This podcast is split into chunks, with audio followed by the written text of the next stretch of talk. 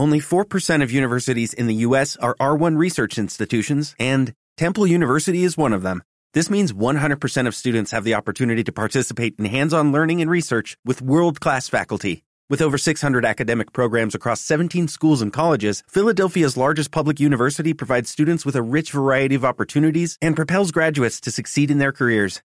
Temple University. Schedule a campus tour today at admissions.temple.edu/visit.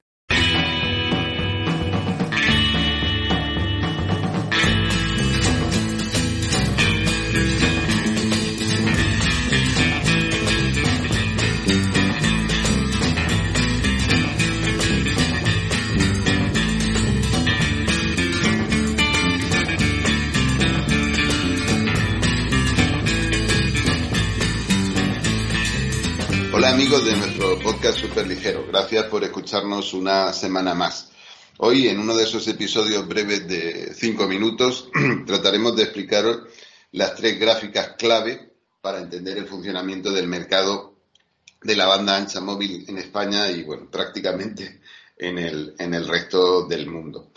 Eh, lo primero es entender cuál es el consumo eh, promedio en datos por mes eh, de un cliente, de un usuario español. Las últimas cifras de la CNMC, que son del primer Q de 2020, hablan de 4,58 gigabytes al, al, mes.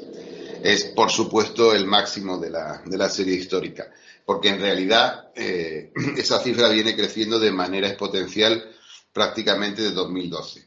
Y como os he dicho, en España y prácticamente en todos los países del mundo.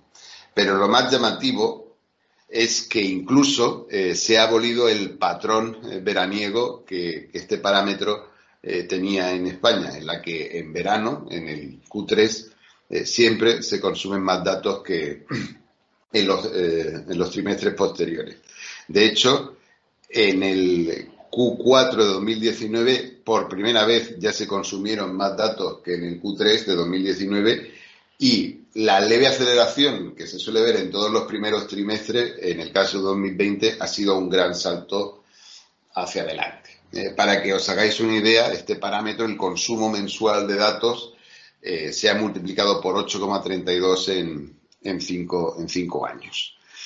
De hecho, el crecimiento eh, año a año, es decir, desde el primer Q de 2019 hasta el primer trimestre de 2020, ha sido de un 65%, que es un valor que no veíamos eh, desde por lo menos 2017. Y eso, eh, que en marzo se tuvo que notar de alguna forma el efecto de la pandemia que probablemente amortiguó el consumo de datos móviles. ¿Cuál es el motivo de este crecimiento?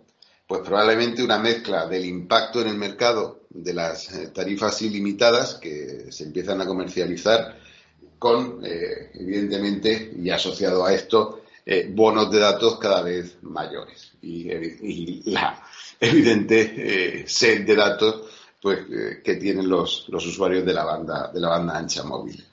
De hecho, esta cifra, el incremento del número de datos que se consumen por mes, es un buen proxy para hacerse una idea de cómo competitivo es un, mercado. Pero si lo miramos desde el otro ángulo, ¿cuánto nos cuesta eh, cada, cada gigabyte eh, que consumimos al mes? Es decir, ¿cuánto cobran los operadores en, promedio por, por, ese gigabyte del que hablábamos antes? Bueno, pues el, coste medio, el ingreso medio eh, por gigabyte de banda ancha móvil cerró en ese periodo eh, en 2,04 euros. Y evidentemente, pues no ha parado de descender desde que tenemos eh, eh, registro, ¿no? Desde cifras escalofriantes como 35 euros en, 2000, en 2012. De nuevo, lo más llamativo es que en este Q también se, se elimina, se esquiva ese patrón estacional del que os hablaba antes porque en verano eh, los gigabytes eh, solían ser más caros que los que, en el resto del año. Pues bueno, esa tendencia también desaparece debido al incremento de consumo que, hemos eh, señalado y a que hay claramente una tendencia a acelerar ese, ese descenso.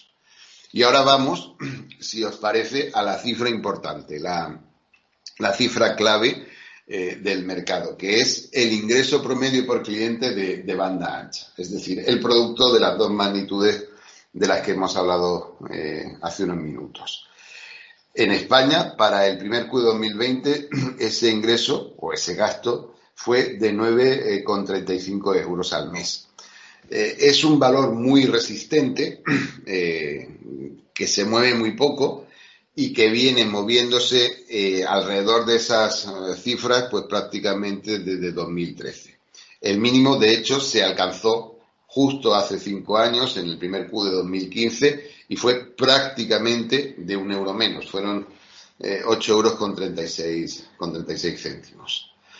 Y, sin embargo, Eh, ya lleva bajando dos Q seguidos, eh, lo cual nos indica eh, que hay una cierta inquietud en el, en el mercado. De hecho, a partir de aquí, el impacto de la pandemia en, en esta magnitud podría ser clave y es, como digo, pues el, el, punto de equilibrio ¿no? en el que sobre el que se va a mover el mercado de la banda ancha móvil, que es el mercado más importante del sector telco en España por, por ingresos. Así que recordar, tenemos tres magnitudes claves. El consumo mensual por gigabyte, que no para de subir, el ingreso medio por gigabyte, que desciende eh, de manera opuesta, y el producto de ambos, que es el ingreso promedio por cliente, que es bastante estable y que está en 9,36. Pero cualquier variación en este valor tendrá un claro impacto en, en el mercado móvil. Así que muchas gracias por escucharnos y hablamos la próxima semana. Hasta luego.